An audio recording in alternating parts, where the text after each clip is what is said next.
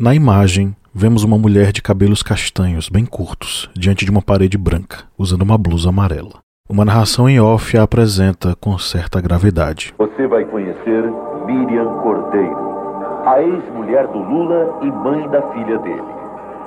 Durante anos, Lula não reconheceu a filha e manteve a identidade da mulher escondida. Miriam Cordeiro ainda guarda as marcas deste relacionamento com Lula e não esconde seus sentimentos nestas histórias que você vai ouvir agora. Uma imagem individual de Lula aparece em uma transição lenta, até um ponto em que podemos ver ele e a mulher na mesma imagem. O petista aparece com o rosto assustado, olhos bem abertos. A mulher começa a falar. Quem me descobriu foi o Jornal do Brasil, o Luiz, que é jornalista. Ele me descobriu através do livro que o Lula estava editando. Não, não apoio o Lula, não quero apoiar o Lula, porque eu acho que apoiar o Lula para mim seria trair a mim mesma. Eu fui uma pessoa que sofri muito na mão do Lula, uma pessoa que fui traída por ele. Eu não posso, em momento algum, apoiar um homem que, que acabou com a minha vida, certo? Ele. Como é que eu posso apoiar um homem que me ofereceu dinheiro quando ele soube que eu estava grávida de um filho dele. Ele me ofereceu dinheiro para mim abortar. Que confiança eu posso ter nesse homem? O que, que ele pode fazer por esse Brasil?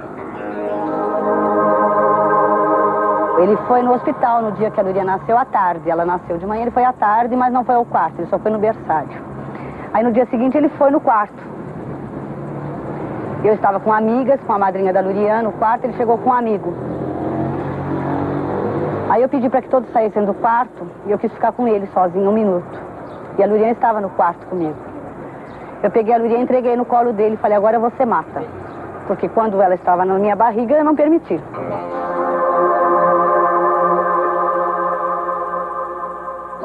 Não, depois de quatro anos de vida que ela foi conhecê-lo no sindicato, ele sabendo que ela estava doente pela ausência dele, ele se negou a visitá-la. Agora eu acho que esses padres que estão apoiando aí o catolicismo, que é tão contra aborto, será que estão apoiando o homem certo? Uma outra coisa, o Lula sempre foi um homem racista. Ele nunca suportou negro. No nosso tempo de namoro, ele dizia que ele detestava negro, aparecia artistas negros na televisão, ou pessoas negras, ele ficava nervoso. Como é que ele fica hoje? Coisa que ele disse no estado de São Paulo em julho, uma entrevista que ele deu num domingo, que o jornalista questionou ele com relação que ele disse no primeiro momento da minha entrevista, quando, foi apareci, quando apareceu a minha filha, e ele disse que infelizmente ele mora no Brasil. Eu só queria passar isso para as pessoas, que eu estou aqui espontaneamente. Não fui convidada, eu me convidei a estar aqui que deu a declarar isso. E quero levar isso a, a, aos brasileiros mesmo. A trilha de suspense a cada fala de Miriam Cordeiro reforça o tom de denúncia. Aborto, racismo, descaso com a companheira são algumas das acusações que ela faz e que, àquela altura, seriam a última coisa que um candidato à presidência da República poderia querer.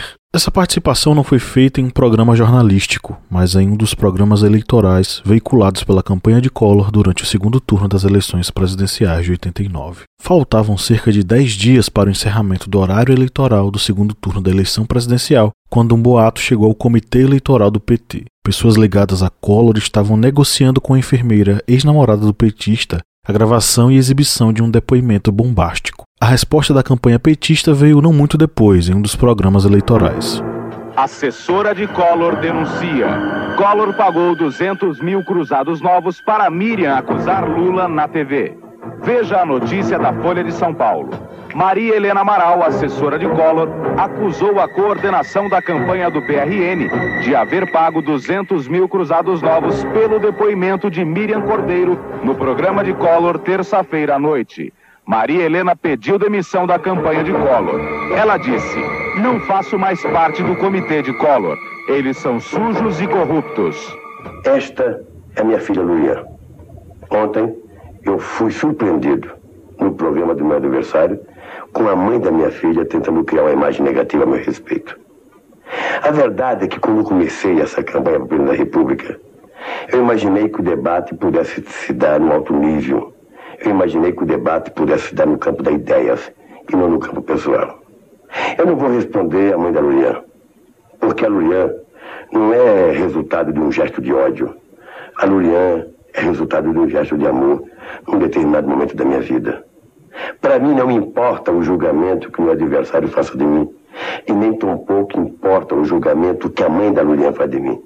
Para mim, na verdade, o que importa é o julgamento que a minha filha faz de mim. E eu tenho certeza absoluta que ela saberá melhor do que ninguém julgar o pai que ela tem.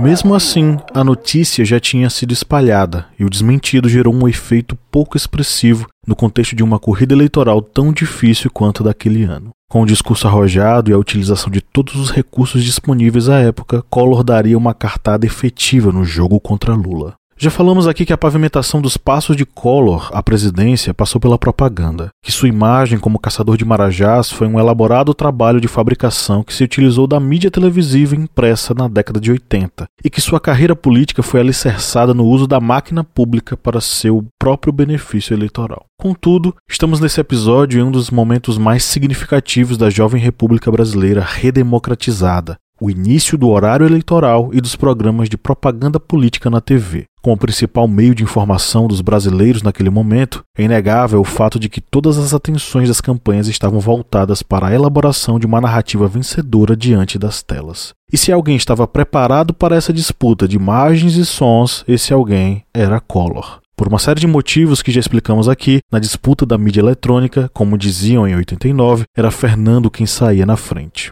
das páginas da revista Veja as eleições presidenciais, das aparições midiáticas na TV ao horário eleitoral em 89, vamos acompanhar os caminhos que conduziram Fernando Collor de Mello ao segundo turno da campanha presidencial no Brasil. Eu sou Pablo Magalhães e este é o quarto episódio da primeira temporada do Audiodoc do podcast Historiante.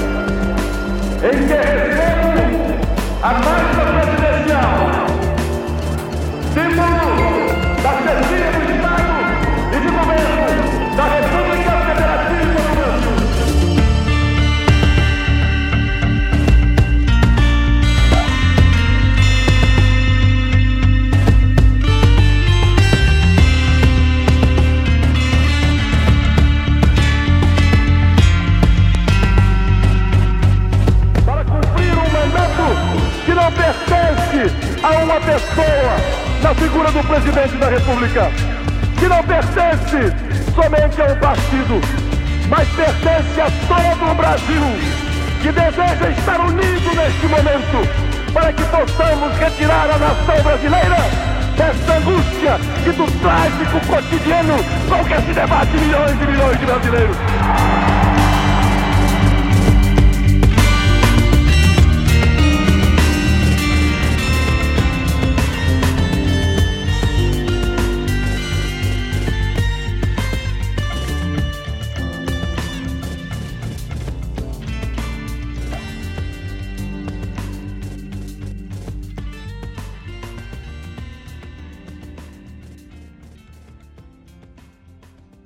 Na edição de 22 de abril de 87, a Veja trazia em suas páginas amarelas uma entrevista com Fernando Collor. Até consegui-la, o modus operandi do alagoano foi o mesmo que já abordamos em episódios anteriores. A pauta foi construída pelo próprio Collor e levada ao órgão de imprensa.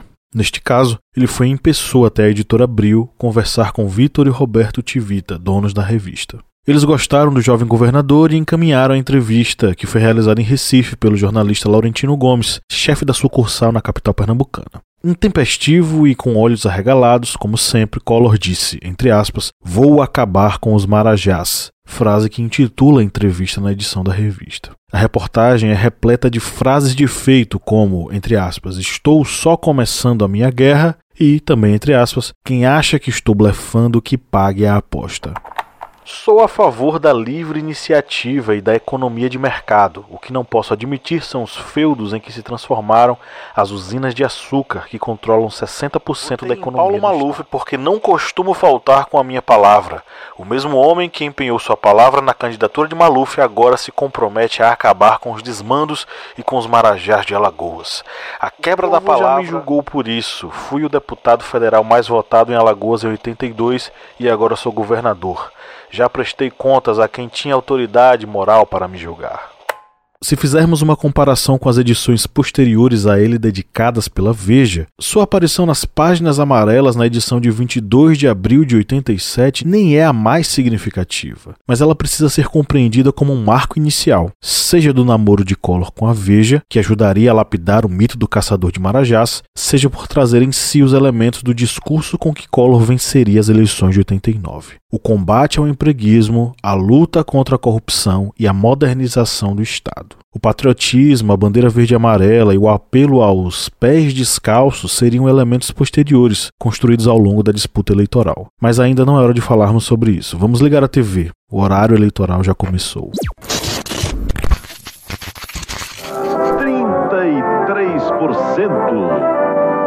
O candidato dos poderosos chefões, 9%.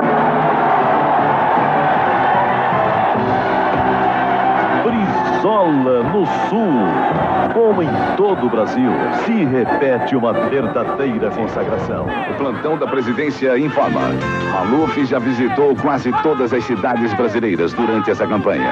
E nos lugares por onde passou, sempre foi recebido com muito carinho. Milhares de brasileiros do norte ao sul desse país foram para as ruas dar seu apoio a Paulo Maluf e aplaudir seu plano de governo. Então é igual a corrupção, mordomias, privilégios, tráfico de influências e empreguismo desenfreado de familiares e afiliados de políticos. Você quer que continue a ser assim? Então vote no Lula, pois o programa estatizante de seu partido, mantendo as atuais estatais e criando outras, só servirá para continuar estimulando a tudo isso que hoje nos revolta. Em 15 de novembro, não se deixe enganar, vote para mudar. Cabe a você agora compreender isso e dar a sua resposta. Não importa muito discutir nomes. A rigor, você tem, em nome da sua esperança de mudança, em nome da sua própria esperança, você tem que rejeitar com firmeza esta violência que se comete contra você, contra o povo e contra a democracia. 15. Presidente.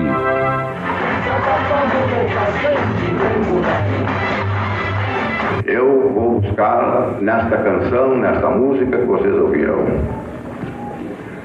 É preciso que alguém acabe com a molecagem existente no Brasil. A história se repete agora com mais força, porque agora não estamos reivindicando apenas 10% do aumento do salário. Agora estamos disputando o poder. Agora estamos tentando dizer para eles claramente, tentando não, estamos afirmando, dia 15 de novembro, a classe trabalhadora brasileira vai chegar ao poder nesse país contra a vontade. Quando criança, eu costumava ficar diante da TV horas a fio. Minha mãe dizia que bastava me colocar diante do televisor que eu não daria trabalho a ninguém. Uma das coisas que eu gostava de assistir, por mais estranho que isso possa parecer, eram os programas eleitorais. Se alguém que me escuta agora se identifica com isso, receba meu aperto de mão. Somos da turma dos estranhos. Talvez por isso eu tenha desenvolvido uma memória muito fresca das eleições de 94. É possível que nesse momento eu esteja falando para pessoas que, como eu, também possuem recordações sobre os horários eleitorais dos pleitos anteriores. E se você acompanhou as de 89 ainda criança, coisa que não posso recordar porque eu tinha apenas um ano de idade, seja muito bem-vindo e bem-vinda. Você consegue recordar, por exemplo, de alguma música de candidato desse período? Se você tentar lembrar agora de alguma, qual tocaria em sua mente? Quer ser presidente, a Fifi. tem que ser competente, a Fifi. tem que ser como a gente, a Fifi. que tem fé no Brasil. Quem for a Fifi, que entre na roda. A Fifi é fera, a Fifi é fogo, a Fifi é. A gente cansou de juventude a trabalhar. De repente essa clareza pra notar. Quem foi sincero e confiar. Sem, sem medo de ser feliz. Quero ver chegar.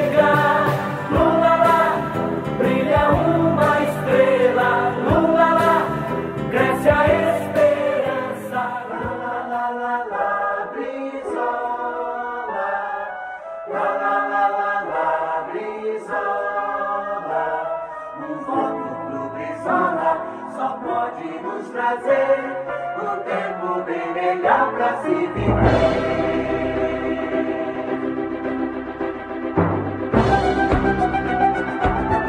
São boas novas E pra mudar é só votar em Mário Covas E nós vamos ter o direito de viver O país dos nossos Vem lero, lero, chega de incompetência é maluco que eu quero. Vem lá, lá, lá. Vem lero, lero, chega de incompetência é maluco que eu quero. Chegou a hora de eleger um presidente que pra nosso povo e que seja competente. Que confirmar. O Brasil já decidiu que vai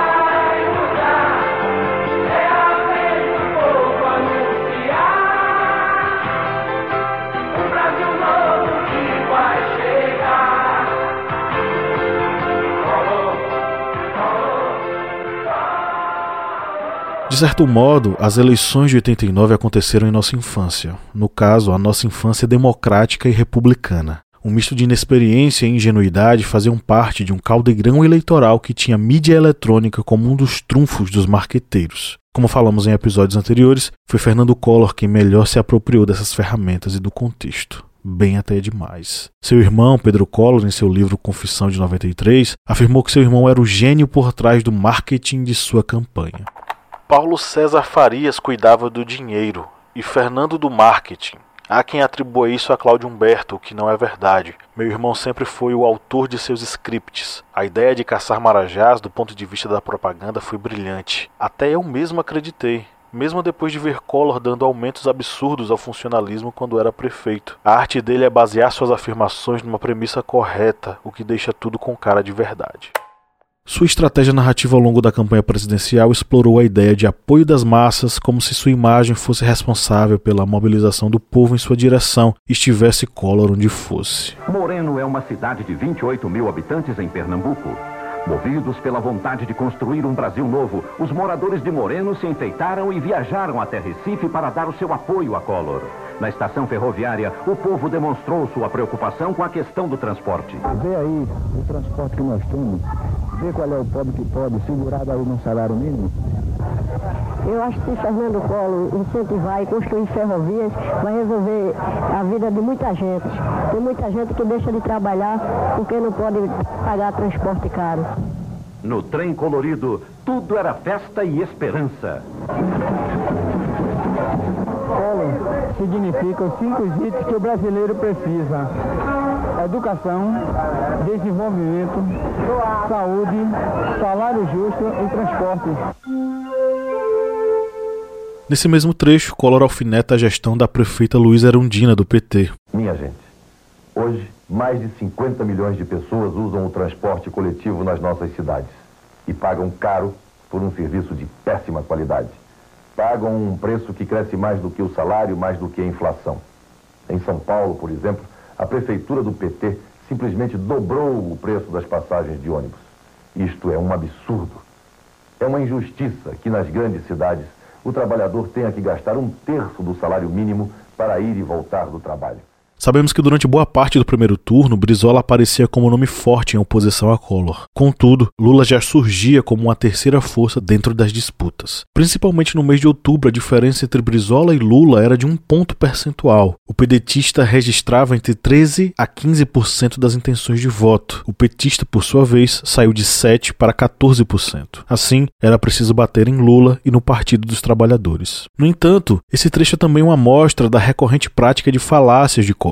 O aumento da tarifa do transporte público na cidade de São Paulo não foi determinado por Erundina e pelo PT, mas pelas companhias que gerenciavam os preços. É válido ressaltar que foi durante a gestão petista que o projeto Tarifa Zero foi implementado, em 1990, e o transporte público seria municipalizado, com uma redução drástica do valor das passagens. Mas isso pouco importava naquele momento. A desinformação se mostraria bastante efetiva. Já tratamos em episódio anterior sobre a pesquisa do Vox Populi e como Collor desenhou o princípio de suas ações eleitorais tendo em vista a presidência da República. Contudo, ela não foi a primeira nem a única no contexto pré-eleição.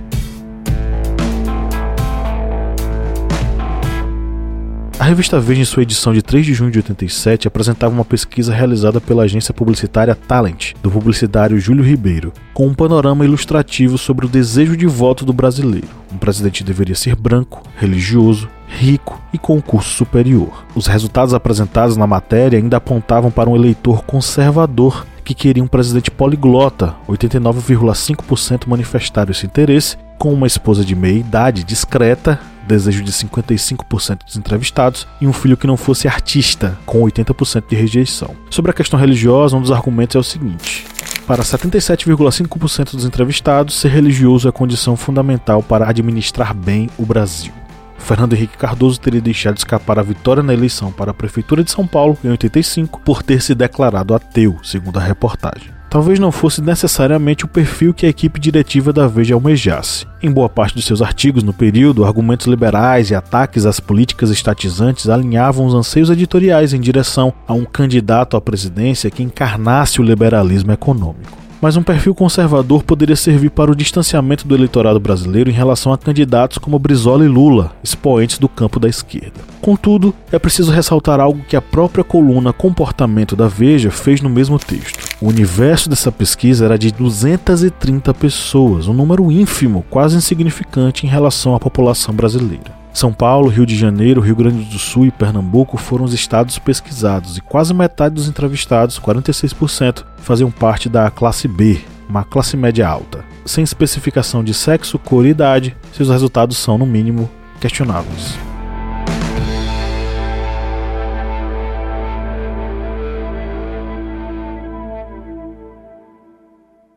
O que podemos afirmar é que naquele momento uma narrativa vitoriosa estava sendo construída por cada candidato, com maior ou menor organização. 22 candidatos registraram suas chapas para a disputa no pleito eleitoral. Com um número tão grande, os eleitores puderam conhecer políticos que permeavam diversas posições entre os espectros políticos à esquerda e à direita. Essa disputa clássica, inclusive, permeia os debates políticos até hoje em nosso país com maior ou menor grau de conhecimento, temos aqueles que se identificam como, entre aspas, esquerdistas ou, entre aspas, direitistas. Dois termos que não significam muita coisa, mas já são uma posição política. Na década de 80 não era diferente mas o significado de direita e esquerda possuíam uma composição diversa. Ambos os lados defendiam bandeiras de igualitarismo e focavam na ideia de recuperar a economia para os mais pobres. André Singer, em seu livro Esquerda e Direita no Eleitorado Brasileiro, levanta a ideia, com base em suas pesquisas, de que o que diferia os polos políticos era a questão da ordem. Collor entendeu todo esse processo e sua leitura do momento mostrou-se mais uma vez muito assertiva. Ao final do último debate no segundo turno em rede nacional, ele diria o Sim. seguinte: No dia 17 nós vamos dar um não definitivo à bagunça baderna, ao caos, à intolerância, à intransigência, ao totalitarismo, à bandeira vermelha. Vamos dar sim à nossa bandeira, essa que está aqui, a bandeira do Brasil, a bandeira verde, amarela, azul e branca Vamos cantar o nosso hino nacional e não a internacional socialista. Vamos fazer deste Brasil um país digno dos seus filhos, que trabalham, que querem prosperar, que querem a justiça social que nós iremos alcançar, minha gente. Eu quero agradecer a A esquerda representava a bagunça, a direita de Collor, a ordem. uma direita tão equilibrada que sequer alardeava ser de direita. A campanha do PRN tentou emplacar a ideia de que Collor é equilíbrio. Collor acha que o cidadão tem que ser mais forte do que o Estado. Collor apoia livre iniciativa. Collor quer abrir a economia do Brasil para o mundo. E por isso tem gente que pensa que Collor é de direita. Mas também tem gente que acha que Collor é de esquerda. Porque Collor vai fazer a reforma agrária. Porque Collor defende a participação dos trabalhadores no lucro das empresas. Porque Collor vai acabar de vez com os marajás e governar para os mais pobres. Collor é isso. Collor é equilíbrio. Na mesma peça de propaganda eleitoral, duas supostas características do candidato são ressaltadas: o centrismo e a juventude. Contra o caudilismo demagógico, contra o totalitarismo e a direita subsidiada, eu fico com o Fernando Collor de Mello. Esta fala é de Pojuca Pontes, cineasta. Só porque ele é contra esses três monstrengos. Eu fico com o Fernando Collor porque acho que ele é o candidato que representa a modernização do país. Esta fala é de Daniela Lavanino, atleta. Eu voto no Collor porque ele é jovem e juventude para mim significa, além de tudo, renovação. Vamos lá, minha gente, é pra cima que se. A campanha de Collor buscava dessa forma pesar os dois lados na construção de uma narrativa que mostrava um futuro presidente preocupado com os empresários e com os trabalhadores. A ideia era apresentar Fernando como alguém diferente dos demais 21 candidatos. Com esse objetivo, ele era capaz de, no mesmo programa eleitoral, defender o livre comércio e a intervenção estatal em prol dos trabalhadores. O presidente do maior sindicato do Brasil, Luiz Antônio Medeiros, do Sindicato dos Metalúrgicos de São Paulo, está fazendo uma campanha pelo pagamento imediato da dívida da Previdência. Esta campanha é nossa, porque esta é uma luta a favor dos interesses da maioria. Nós somos a maioria e nós sabemos, minha gente, que agora chegou a nossa vez.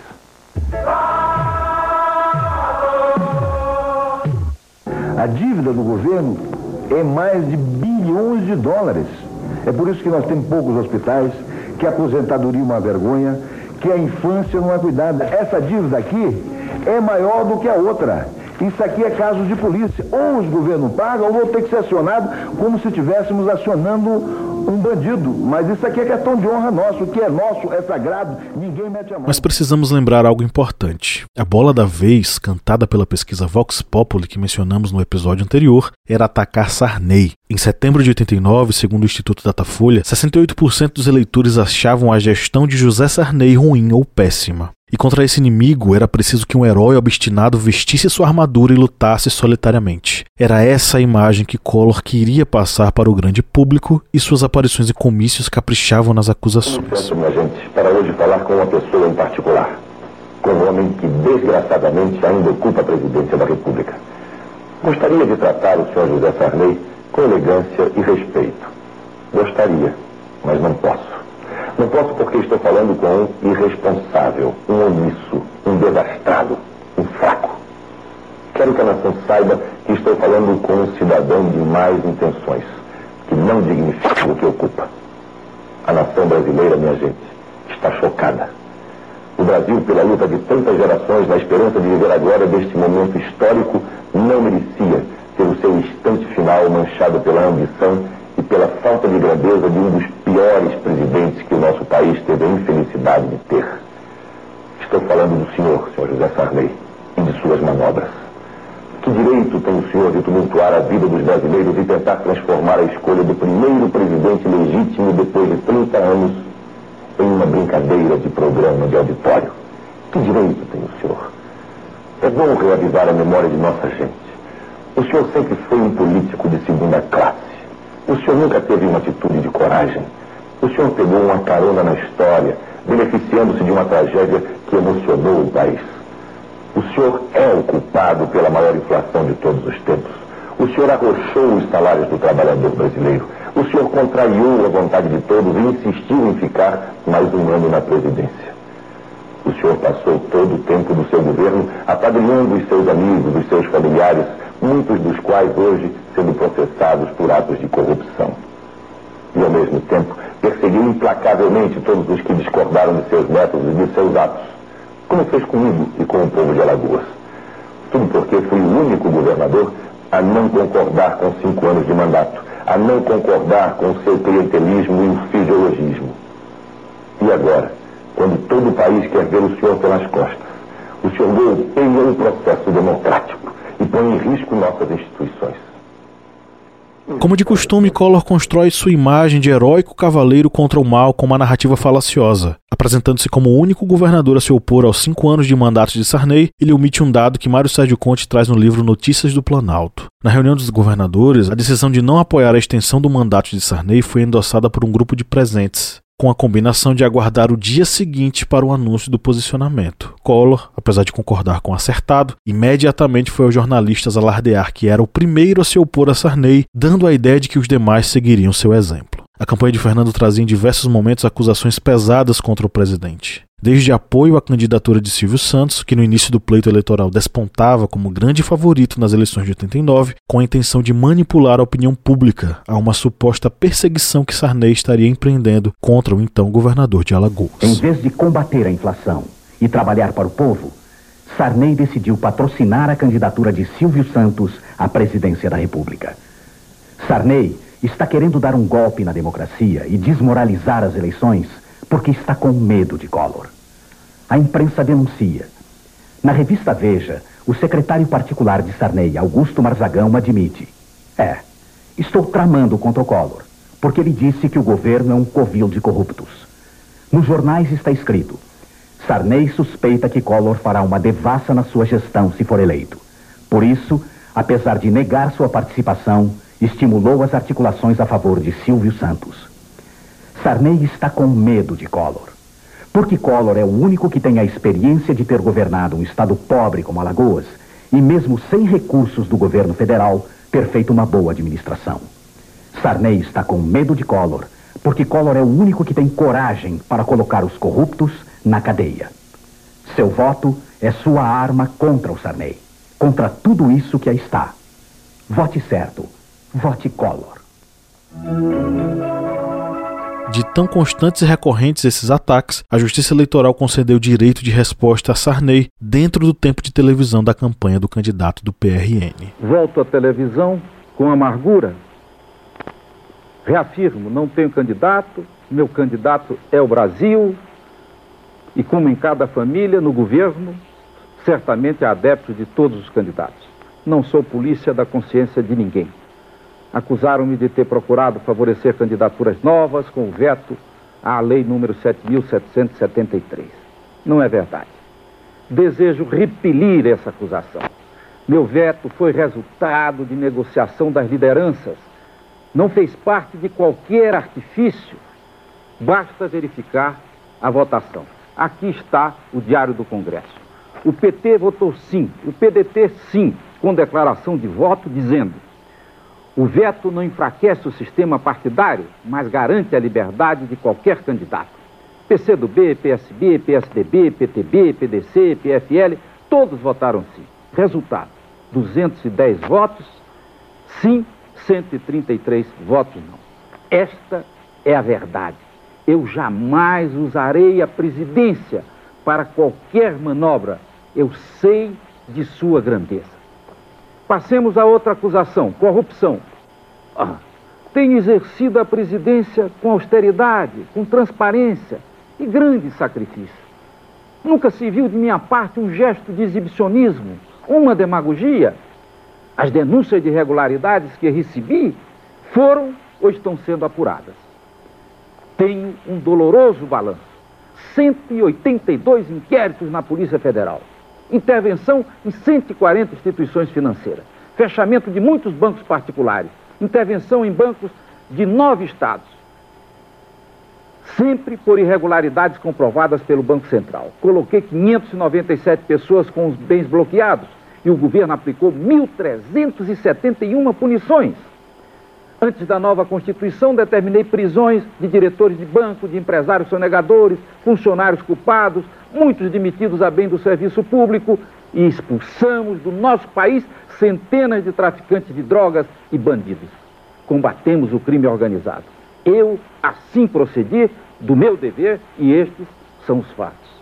O candidato de hoje insulta o presidente, desmente uma carreira política sempre no poder como se uma plástica biográfica operasse o milagre de uma nova cara.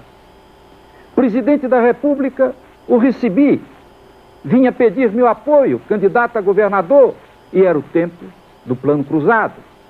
Agora são os insultos, o palavrão fácil e a brutalidade verbal, a falta de equilíbrio. Outra acusação gratuita: Sarney está tumultuando a eleição, desejando ser ditador. Mas, meu Deus, a democracia faz parte de minha natureza e não há adversário neste país que possa negar o meu compromisso com a liberdade. O risco para as eleições decorre da irracionalidade política. Eu tenho serviços prestados ao meu país, eu sei disso. Dei à transição democrática tudo de mim, todas as reservas, da paciência até ao maior sofrimento e vamos concluí-la. O presidente da República precisa ter compostura pessoal e equilíbrio emocional. Finalmente, a última acusação. Discriminei Alagoas. Não é verdade. Em Alagoas iniciei a maior hidrelétrica em execução no país, Xingó, e lá estive, vejam minha isenção, recentemente, para entregar, entre outras obras, o maior hospital da região, que tem o nome de Arnon de Melo, pai do candidato. A defesa que tenho é o julgamento do próprio agressor. Vamos ouvi-lo e cada um faça o seu juízo. Alagoas, presidente Sarney, com as suas mãos cheias de benefícios para esta terra, para este município e para o sertão das Alagoas. Somos gratos ao senhor pelas obras da hidrelétrica do Xingó. Somos gratos ao Senhor pela decisão que sabemos há no fundo do seu coração de fazer o possível, sobretudo pelo nosso Nordeste. Ao final do seu governo, podemos aplaudi-lo e agradecer por tudo o que o senhor fez e, e fará sem dúvida nenhuma, não somente por Alagoas, mas pelo Nordeste do Brasil. Várias queixas, certa melancolia, até mesmo um sentimento de injustiça. Sarney usa seu tempo de fala para responder ponto a ponto às acusações feitas no programa eleitoral de Fernando. Contudo, isso estaria longe de ser um desfecho. Collor não tinha entrado nessa luta para perder, e sua campanha logo em seguida continua a ofensiva contra o presidente. Você sabe os verdadeiros nomes desses dois? Itagiba e Ribamar. Itagiba é Brizola, Ribamar é Sarney. Ambos aparecem na tela nesse momento. Além de trocarem de nome para não serem reconhecidos pela história, Itagiba e Ribamar têm outra coisa em comum. Eles não dizem a verdade. Ribamar foi a Alagoas prometer ao povo a usina hidrelétrica de Xingó. A usina hoje está paralisada pelo descaso do seu governo e deixou 2.400 trabalhadores desempregados. Collor, naquele dia, fez o mais duro discurso que um governador já pronunciou perante um presidente da República. Veja, as provas estão nos jornais. O Jornal do Brasil destaca a denúncia de Collor. O povo de Alagoas morre de fome pelo descaso. A Folha de São Paulo registrou as críticas de Collor. O Correio Brasiliense disse que Sarney voltou para Brasília sem fazer as pazes com Collor. O Globo afirma: entre os governadores do Nordeste, Sarney só não recebeu apoio de Collor. E destaca: Enganou-se quem esperava que o governador de Alagoas, Fernando Collor de Mello, deixasse de criticar o governo Sarney. Collor abandonou o tom ameno e revelou dados contundentes sobre a extrema pobreza do Estado. Ribamar e Itagiba não mostraram o verdadeiro conteúdo do discurso. Hoje, quando se aproxima a hora de provar que chegou a nossa vez, queremos dedicar a todos estes que sempre enganaram o povo esta canção. Convidaram Presta testa pobre que os homens armarão pra me convencer a pagar sem ver toda essa droga que já vem malhada antes de eu nascer. Enquanto a música Brasil toca, imagens de Lula, Brizola, Sarney e Silvio Santos aparecem, dando a ideia de que estariam todos do mesmo lado.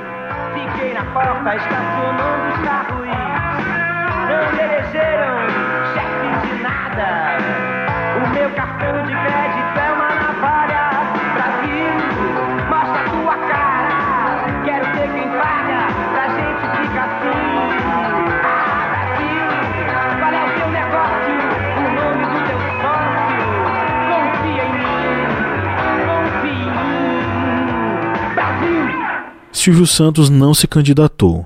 No dia 9 de novembro de 89, sua candidatura foi cassada Eduardo Cunha, na época filiado ao PRN, mesmo partido de Collor, entrou com um pedido no TSE para extinguir o Partido Municipalista Brasileiro, com o qual Silvio tentaria o pleito eleitoral. Cunha alegava que o PMB havia realizado apenas quatro convenções estaduais, contrariando o valor estipulado pela lei na época de nove convenções. Contrariando a lógica de que Ulisses Guimarães, Brizola, Mário Covas e mesmo Maluf liderariam as intenções de voto, foi Collor quem despontou nas pesquisas de ponta a ponta. De junho a outubro de 89, segundo Datafolha, sua liderança variou entre 42% e 26%. Essa dianteira nas pesquisas lhe proporcionou uma segurança tal que ele se negou a participar dos debates na TV no primeiro turno. O incrível é que suas ausências foram pouco ou quase não utilizadas pelos demais candidatos, o que permitiu certa tranquilidade a Collor. À parte, os debates foram eventos antológicos. Embates ao vivo entre presidenciáveis eram atração nova para os lares brasileiros que ligavam suas TVs para acompanhar e se afeiçoar aos possíveis nomes na corrida presidencial. Em especial, as discussões alfinetadas entre os candidatos foram o ápice nas transmissões.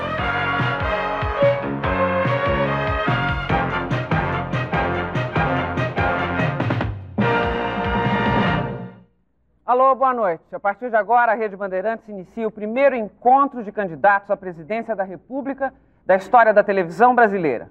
No próximo dia 15 de novembro, os brasileiros irão às urnas votar para presidente pela primeira vez desde 1960.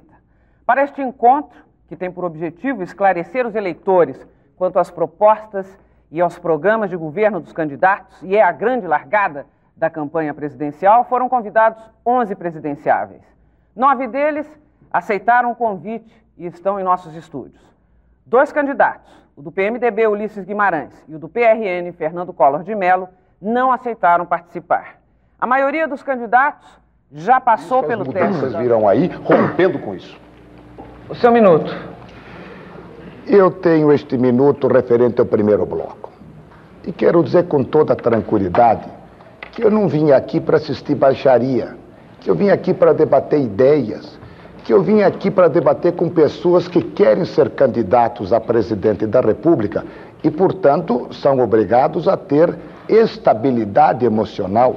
Quem é desequilibrado não pode ser candidato a presidente da República. Então, o que eu peço, eu faço um apelo. Nós estamos com 10, 12, 15 milhões de pessoas nos não ouvindo. Me dá, uma parte, dá licença uma parte. Não lhe dou a parte porque eu tenho 11 minutos, não lhe dou a parte. Não lhe dou a parte. Não eu pode dar minutos, parte. Não lhe dou a parte porque ele é antirregimental. Não lhe dou a parte. Não dá porque não, pode. não dou. Não lhe dou a parte. O eu filhote da ditadura não, senhor, está aqui se Não lhe dou a parte. O senhor tenha respeito. Filhote da ditadura. Desequilibrado. Desequilibrado. Não tem coragem de defender a ditadura. Não é tem um coragem de defender seus chefes. É uma pena que é um desequilibrado. Passou 15 anos no estrangeiro, não aprendeu nada. E o pior é que não esqueceu nada. O pior é que não esqueceu nada. Isso que é o pior. Continuou o mesmo que quando foi, não esqueceu nada. Eu faço um Olha como está de malufista este, aqui dentro, hein? Este debate. Tudo aí malufista. Um malufista. Filhotes da ditadura. Todos engordaram na ditadura. Intervalo, por favor. Eu gostaria, que, eu gostaria é um por gentileza, que a plateia não se manifestasse. Pessoas que mamaram. Intervalo, por favor. Intervalo.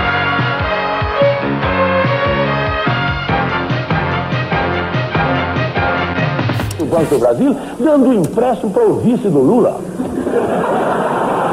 O PT está contra a parede. Ou ele substitui esse candidato hoje ou amanhã, ou ele vai perder a credibilidade nacional. Eu acho importante que quando o candidato Maluf fala da competência, eu acho que é importante o telespectador saber por que, que o Maluf é competente. Ele é competente porque compete, nunca ganha. Diante de tudo isso, Collor se aproveitava do momento para evitar o desgaste de sua imagem, mantendo em torno de si uma aura heróica, quase épica, em suas investidas, entre aspas, contra tudo que aí está, como sua campanha repetiria em momentos oportunos para se referir ao presidente Sarney e aos demais candidatos na corrida eleitoral. Uma última coisa, não sei se a vocês, mas a mim, causou espanto ouvir a música de Cazuza na campanha eleitoral de Collor. Teria Cazuza consentido com o uso de sua canção na campanha eleitoral do candidato alagoano? Ou, o que seria mais surpreendente, o ex-vocalista do Barão Vermelho teria votado em Collor em 89? Naquele mesmo ano, Cazuza rodava o Brasil com a turnê Ideologia, um sucesso estrondoso numa carreira fenomenal. Nesse momento, o público já tinha conhecimento do seu quadro de saúde. HIV positivo, já sofrendo os efeitos da AIDS, Cazuza estava em seu auge artístico e sua projeção nacional mobilizava multidões aos shows. Em um deles, em Maceió, o seguinte caso ocorreu, de acordo com a matéria da Veja de 1 de fevereiro de 89. As confusões de Cazuza na turnê nordestina começaram quatro dias antes no show em Maceió. Estrepitosas vaias estouraram quando ele disse a certa altura que estava contente por cantar na terra de Fernando Collor de Mello. No dia anterior, o governador de Alagoas havia tomado uma medida impopular, demitindo 6.500 servidores. O que está havendo? surpreendeu-se o cantor. Entre aspas, Collor é um homem sério e bem intencionado, disse, provocando um considerável aumento das vaias. Elas atingiram seu auge quando Cazuza disparou, após pedir silêncio. Eu e Collor não temos culpa de sermos ricos e poderosos. No mesmo show, Cazuza levou a plateia ao delírio com uma exibição de nu frontal. Ao vestir uma camisa que lhe fora tirada pela plateia, o cantor, para ajustá-la, arriou as calças, revelando que não usava nada por baixo. Pouco depois, bolinou seio de uma fã, em pleno palco. As vaias da plateia foram substituídas por gritinhos histéricos. Na mesma matéria da Veja, a equipe de produção de Cazuza negaria os eventos na turnê nordestina. Bineco Marinho, secretário particular de Caetano Veloso à época, diria que, entre aspas, em nenhum momento Cazuza teceu qualquer tipo de comparação entre ele e o governador de Alagoas. Mário Luiz Grangeia, jornalista e sociólogo, autor do livro Cazuza, Renato Russo e a Transição Democrática, é uma das vozes que desacredita no apoio do cantor à candidatura de Collor e no suposto aval dado por ele para o uso de sua música na campanha eleitoral do Alagoano. Na Folha de Pernambuco, em 16 de julho de 2016, Grangeia diria que, entre aspas, Cazuza não apoiaria alguém como o então governador de Alagoas, Fernando Collor, que se aproveitou do seu frágil estágio de saúde. Ele declarou ter HIV em 89 e morreu no ano seguinte, que o obrigou a ficar fora do país em tratamento para usar a música Brasil como trilha sonora do seu horário eleitoral. O governador de Alagoas alegava falsamente ter o aval de Cazuza. Tendo a concordar com Grangeia, principalmente pelo registro que temos do próprio Cazuza em entrevista a Marília Gabriela na TV Bandeirantes então, de televisão. É, a Clarice tem uma coisa a mais, não é, não é, não é uma escritora assim, uma pessoa que eu leio romance, que, que eu me distraio. Clarice me leva a pensamento. O seu desprezo total? Meu desprezo total? Pela direita, pela igreja. Eu acho a direita uma coisa tão mesquinha. Eles, é, é, é o poder individual, assim, sabe? Eu gosto de viver no coletivo. Eu sou de esquerda porque eu tenho muito amigo, eu gosto de dividir minhas coisas. Eu acho muito mais bonito dividir do que, sabe? E dividir até competindo, como eu te falei no começo. Mas a igreja prega a divisão. Ah, prega divisão. Sabe que ela não prega divisão, no fundo, né? A igreja quer dinheiro. Quem vai ser o próximo presidente do Brasil? Ou Lula ou Brizola. E esse, nisso você está dando seu voto ou só está dando uma opinião? Não, dando meu voto. O que, que o Cazuza sabe de... Com aval ou sem aval, a música foi ao ar.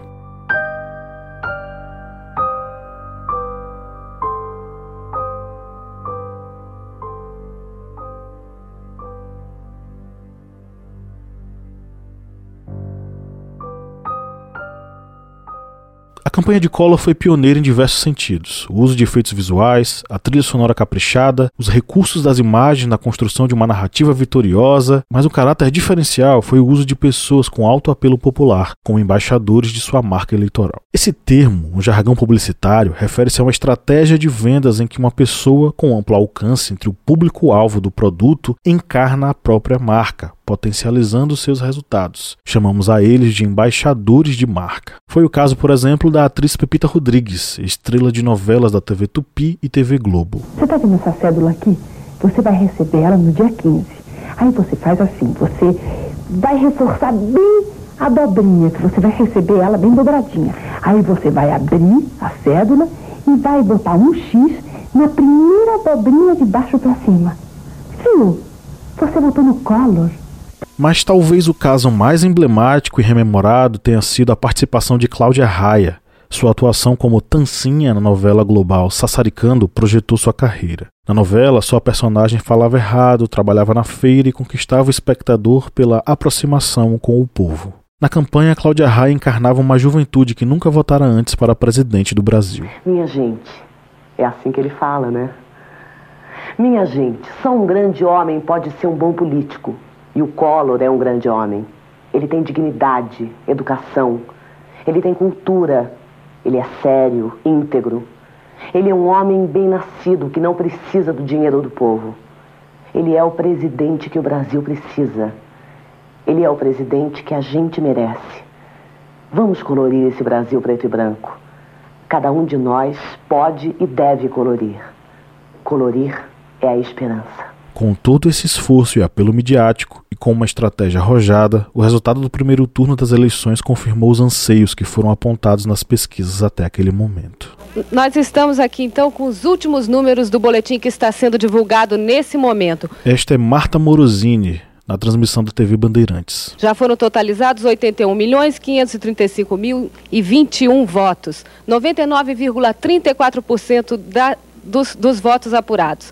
E a colocação dos candidatos é a seguinte: Fernando Collor de Mello, com 20 milhões 416 mil 154 votos.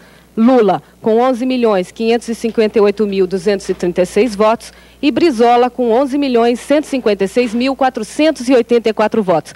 Agora, todas as informações que o Brasil espera sairão daqui do Centro de Convenções de Brasília. Este é Renato Faleiros, na transmissão da TV Record. Por enquanto, só existe uma certeza, com base em todas as pesquisas e levantamentos: a ida de Fernando Collor de Mello para o segundo turno da eleição presidencial. O segundo turno foi bastante duro. Uma pesquisa da Datafolha, realizada em 22 de novembro de 89, apontava Collor com 48% da preferência do eleitorado, enquanto Lula alcançava 39%. Entre 12 e 13 de dezembro, essa diferença caiu para apenas um ponto. 46% para Collor, 45% para Lula. E no meio disso tudo, uma ex-namorada de Lula, na campanha de Collor, fez o famoso vídeo depoimento que abriu este episódio. O boato de que Miriam iria se pronunciar na campanha de Collor se materializou na última semana do horário eleitoral do Alagoano. Na TV, Miriam Cordeiro contou que Lula a deixara após o início da gravidez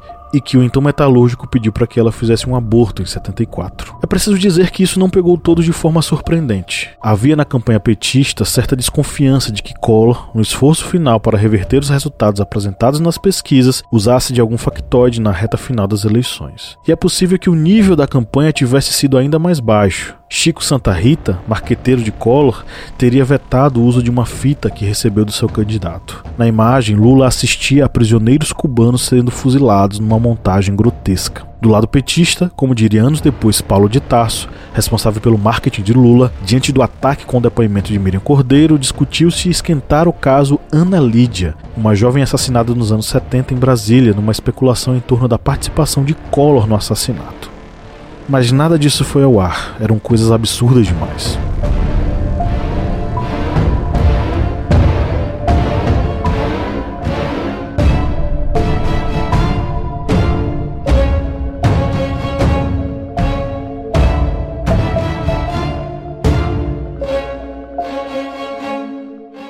Ausente dos debates no primeiro turno, Collor teria que participar no segundo, não por obrigação, mas por necessidade. O crescimento de Lula nas pesquisas impelia uma resposta, e isso só poderia ser feito a contento cara a cara num debate em frente às câmeras. Milhares de pessoas diante das TVs iriam acompanhar um embate marcante. De um lado, o caçador de Marajás, do outro, o metalúrgico do ABC. Em jogo, o destino de milhões de brasileiros cansados do recesso econômico, da falta de emprego e da inflação galopante que aumentava diariamente os preços dos alimentos. Luzes e câmeras ligadas, é hora de acompanhar os debates do segundo turno entre Lula e Collor.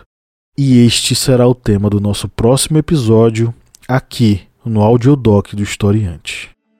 O Historiante é um podcast educacional focado nas ciências humanas. Realizamos mesas redondas, debates, ensino de história, filosofia, sociologia e atualidades. Dentro desta programação, produzimos o Audiodoc, programa documental sobre eventos históricos.